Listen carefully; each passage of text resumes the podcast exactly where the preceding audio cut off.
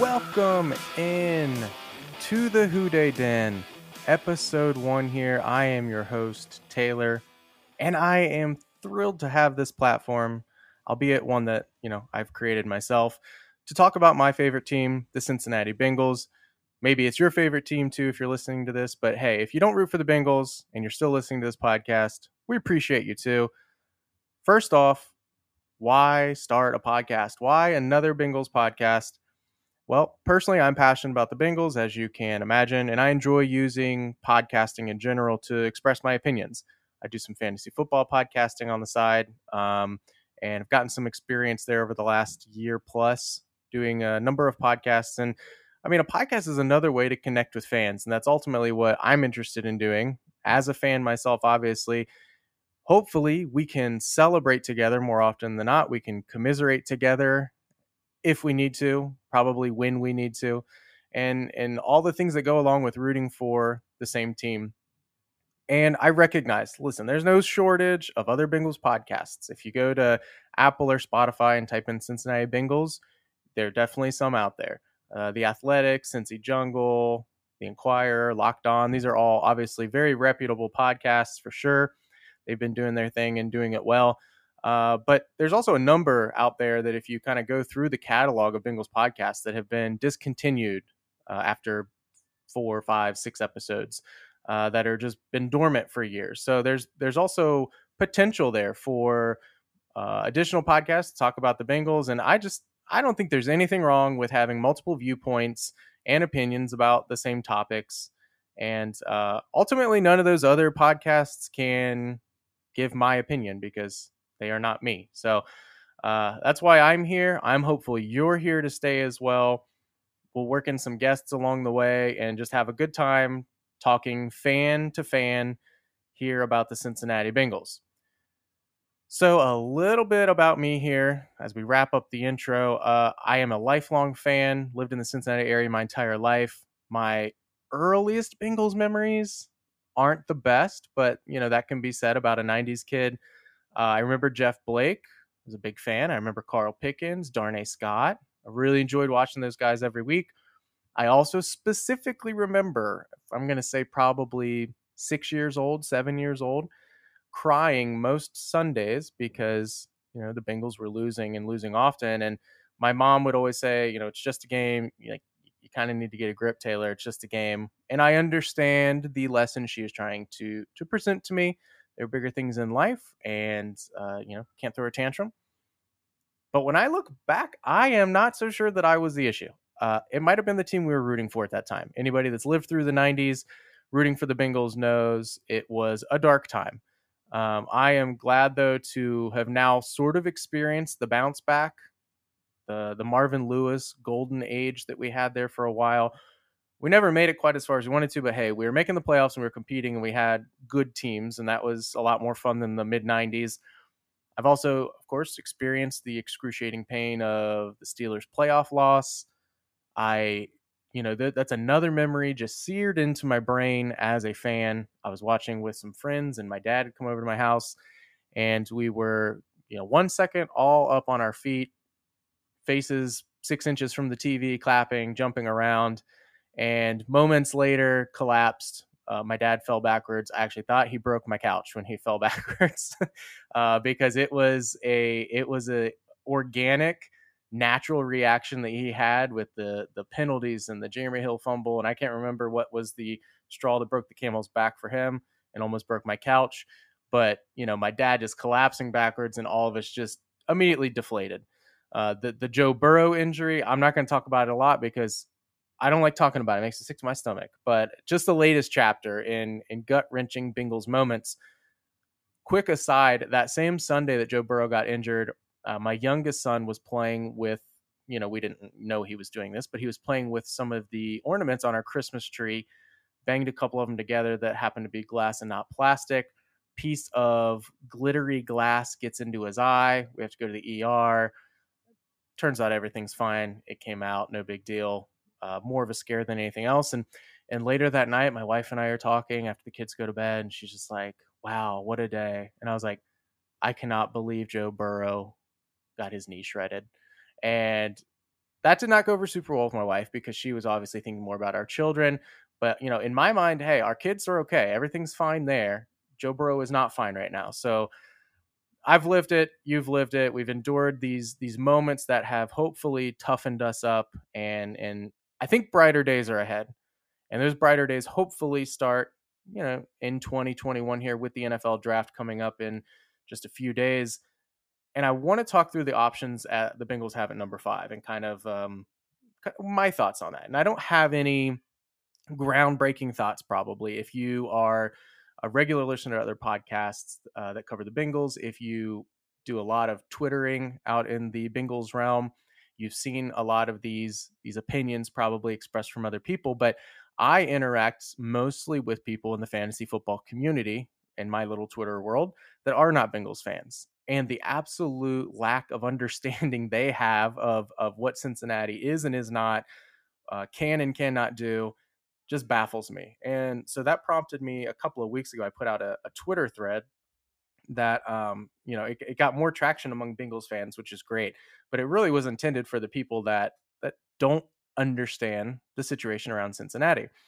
Um, so the first thing I touched on was there's there's a number of points. I listed like six or seven or something like that that we have to acknowledge or or other people need to acknowledge when they are considering the Bengals options at number five. And the first one is the Bengals are getting a difference maker at number five. They're getting somebody that I'm not going to say is foolproof. We see busts happen all the time, but assuming that we are deciding between Ja'Marr Chase, uh, Penei Sewell, or Kyle Pitts, you're getting somebody there that is going to make an immediate impact, that is addressing a need you have on your team there is no wrong choice. So the takes that I have seen that are the Bengals passing on Sewell would be absolute malpractice. It's it's bonkers to me that somebody is that narrow-minded, but there are people that think that way. You got to recognize no matter who we take out of those three guys, it's going to take a lot. I think it would take a a extremely unforeseen circumstance for me as the number 5 pick is being announced to be like, "What? That guy?"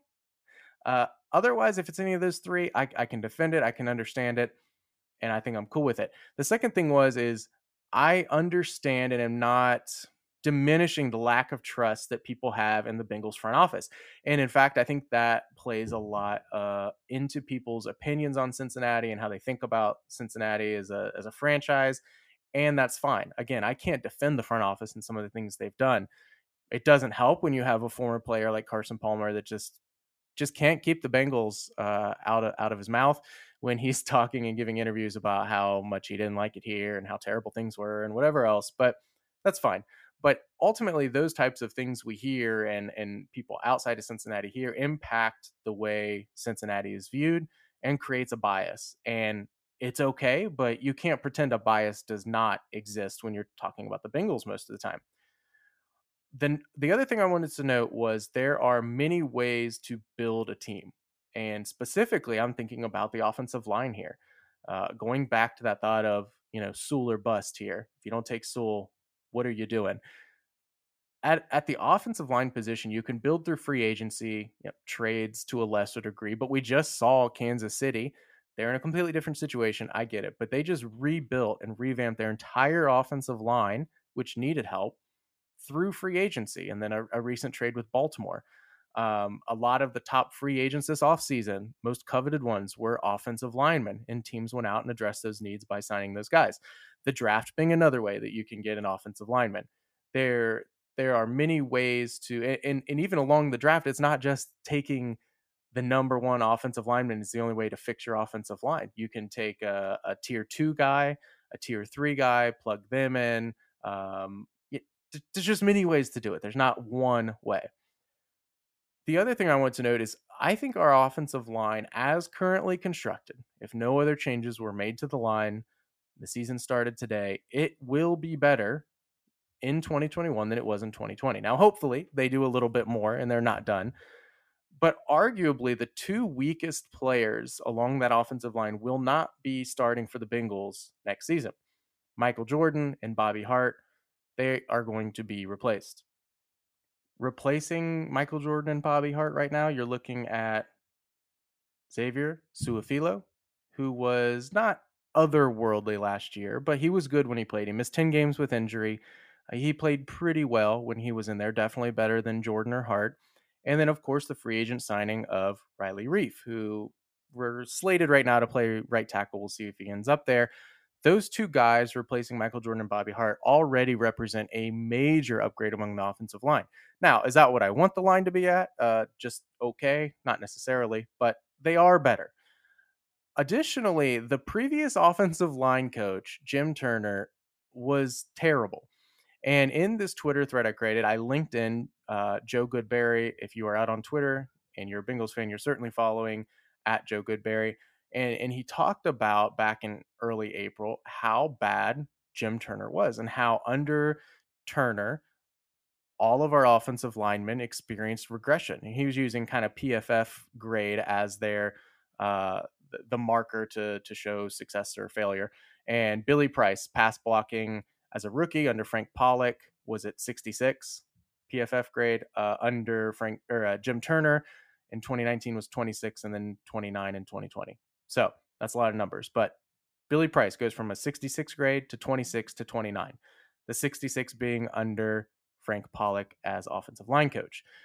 And that's just one example. Uh, others, Quinton Spain along the offensive line struggled under Jim Turner, which was a little unusual looking at what his career had been up to that point. And guess what? Jim Turner's gone. And now we've got Frank Pollack in there, who is highly regarded for his work uh, in Dallas along that offensive line. Um, it's good to have him back in the fold.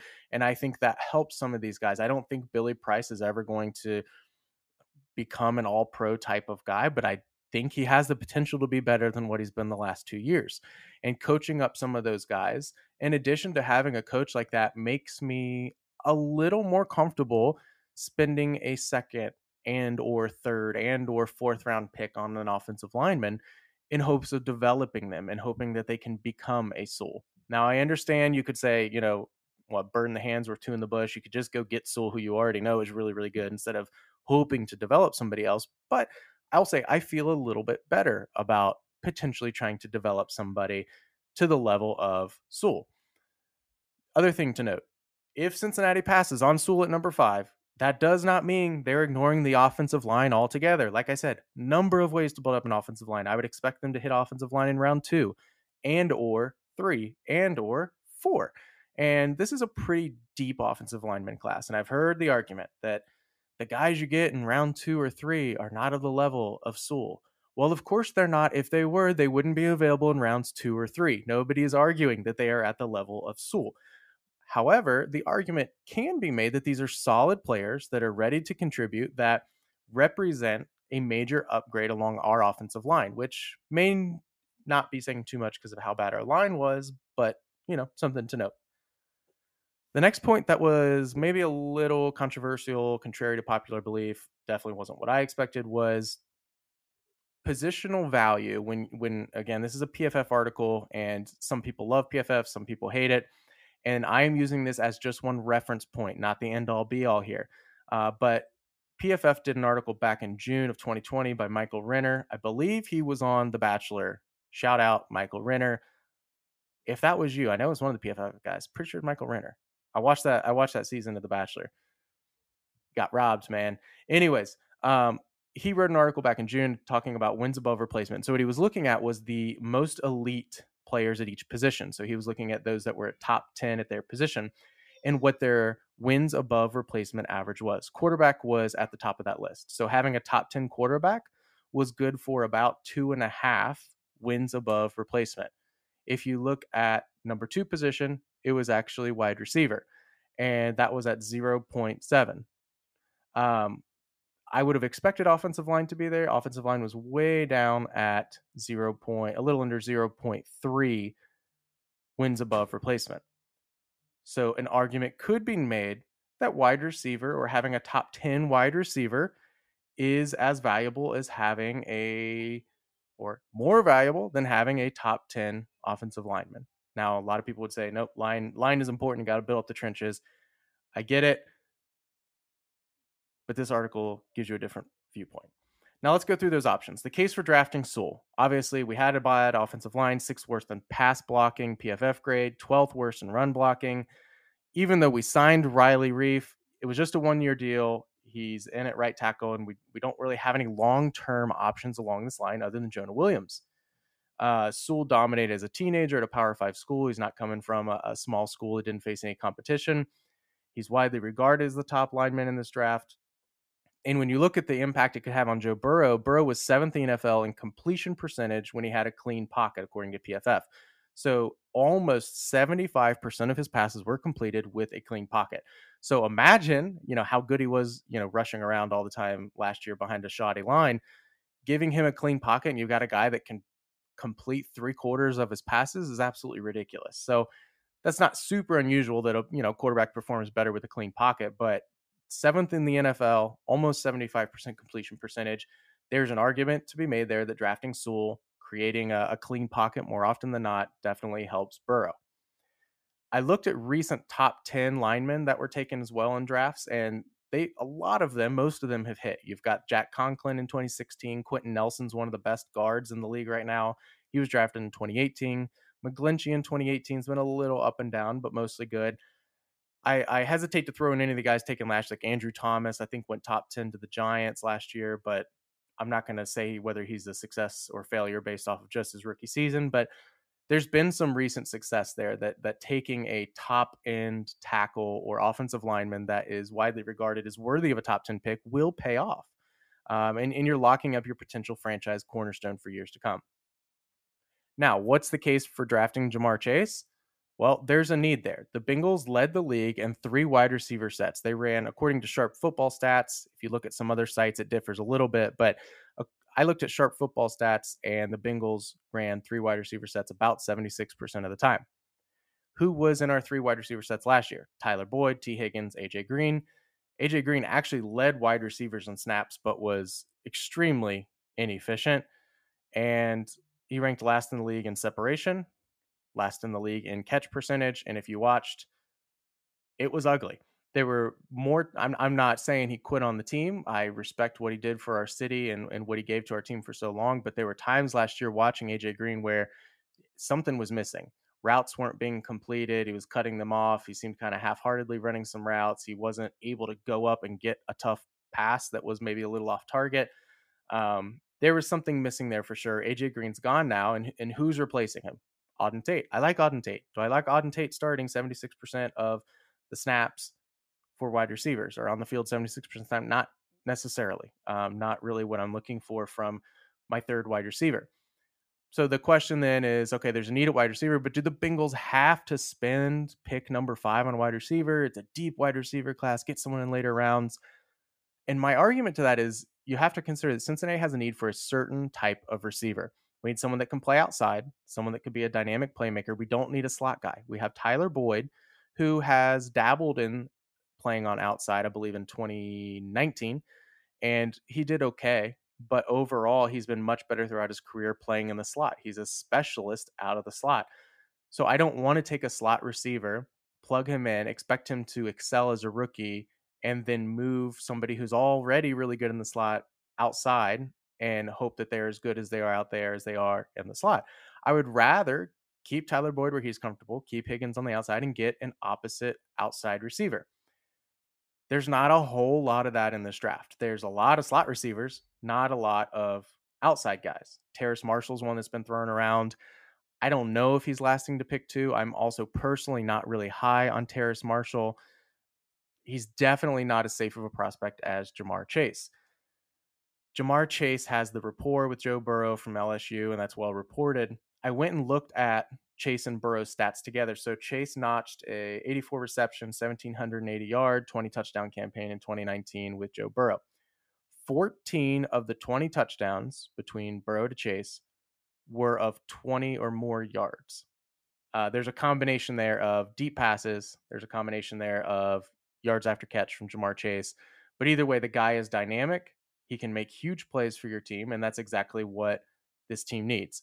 That would be the argument for taking Ja'Marr Chase at number five. So we have the case for Sewell, we have the case for Chase. Now we have a case for drafting Kyle Pitts at number five, the tight end out of Florida, the athletic freak. We mentioned the Bengals need playmakers. That's exactly what Kyle Pitts would bring to this team.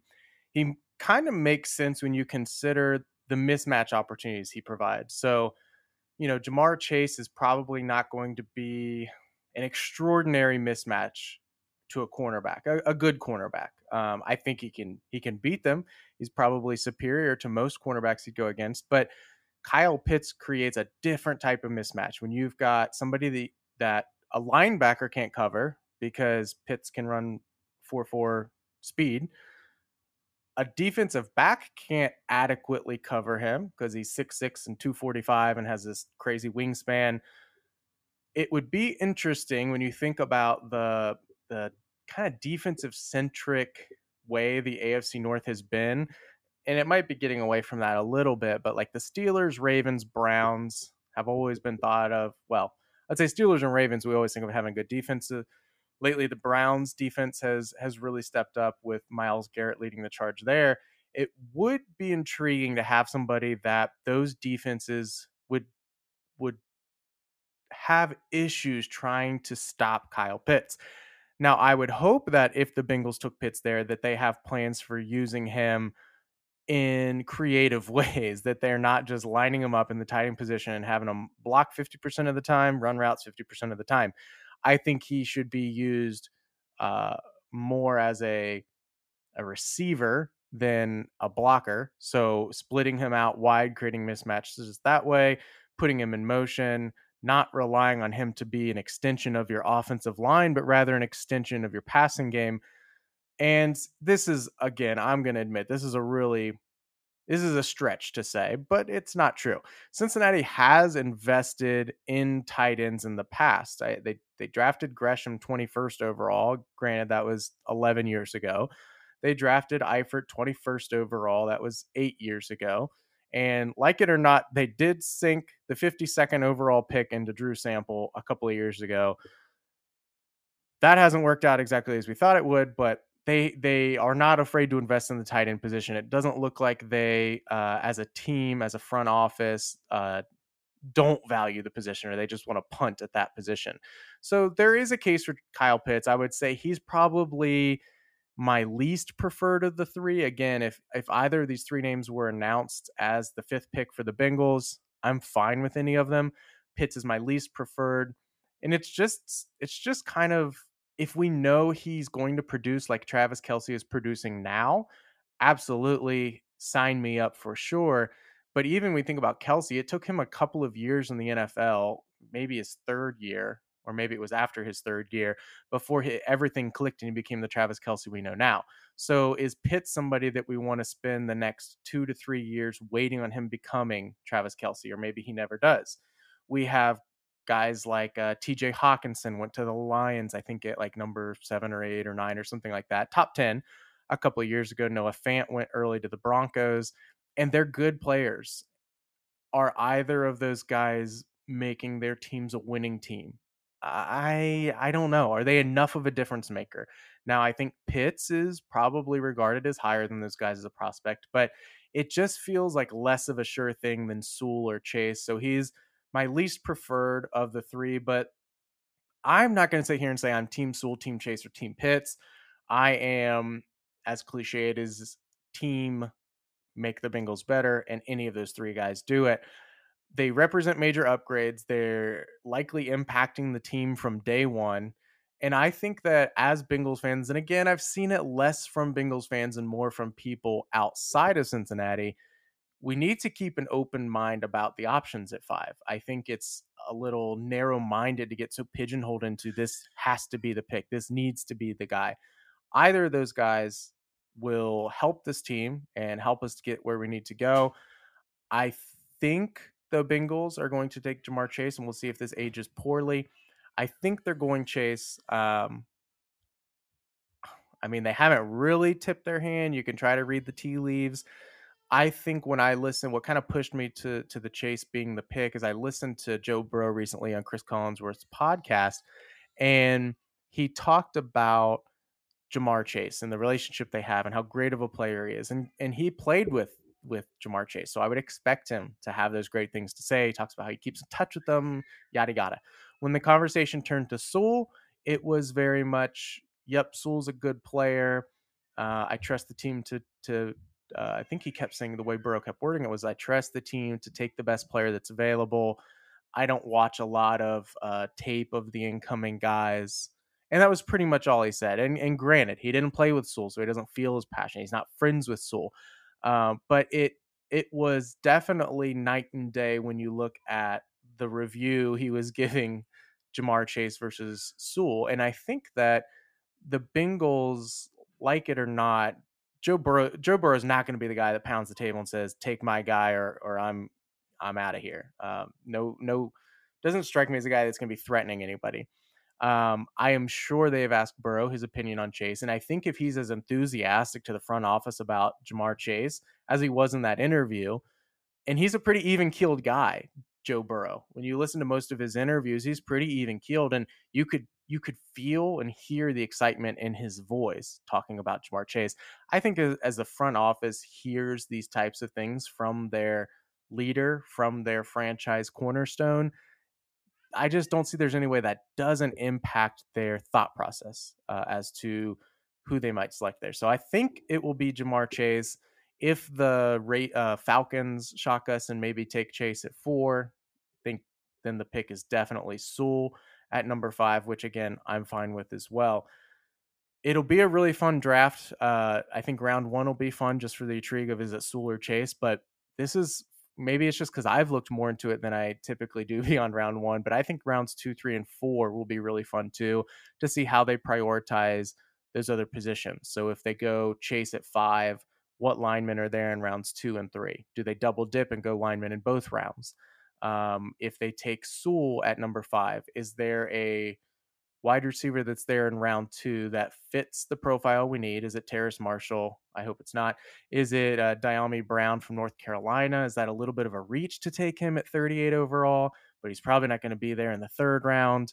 Um, it will be interesting to see how they build around it. And we're talking about two positions on the team wide receiver and offensive line. We know they have other holes. They need a pass rush. They uh, could use an edge guy. I know I don't see a lot of um, linebacker being listed as a major need for the team, probably because it you know you would rather shore up those lines first. But our linebackers, they're young, but they're they're not great. Um, and so would I be shocked if they took a, a linebacker in round three or maybe four? Not necessarily, just depending on how the board plays out. So I'm really interested in round one for the intrigue, but then I think rounds two through even five, I'm interested to see how they draft after seeing how they've addressed pick number five and how they plan on building this team up. I think we're going to have a really good idea um, after this draft. And, you know, I'm still a, kind of holding out for Trai Turner. Last I checked, he still wasn't signed anywhere. So I don't know what that means. Maybe he's waiting for a certain team to express interest. Maybe other teams are waiting for his asking price to go down. I don't know. But he would be interesting to have as a, a warm body on that line that has had success in the past maybe we snag him as well at some point. Who knows? Either way, excited for the NFL draft, excited for the future of the Bengals. I will be back after the draft discussing. Uh, maybe I'll do grades, maybe I'll do rating. I don't know. We'll be discussing some of the picks and the direction the team went and and how we project these guys to to play into the future plans of the Cincinnati Bengals. Thank you for listening to episode one of the Who Dey Den. It has been a pleasure to discuss our Cincinnati Bengals with you. If you enjoy the podcast, which I hope you do, give it a, a great rating, give us a good review, subscribe to the podcast. If you didn't enjoy it, but you've made it this far, thank you for listening. Give us another shot. Give us episode two, three, four. See if you like it. If you don't, I won't hold it against you. Just, you know, be nice. Thank you guys. Who Dey?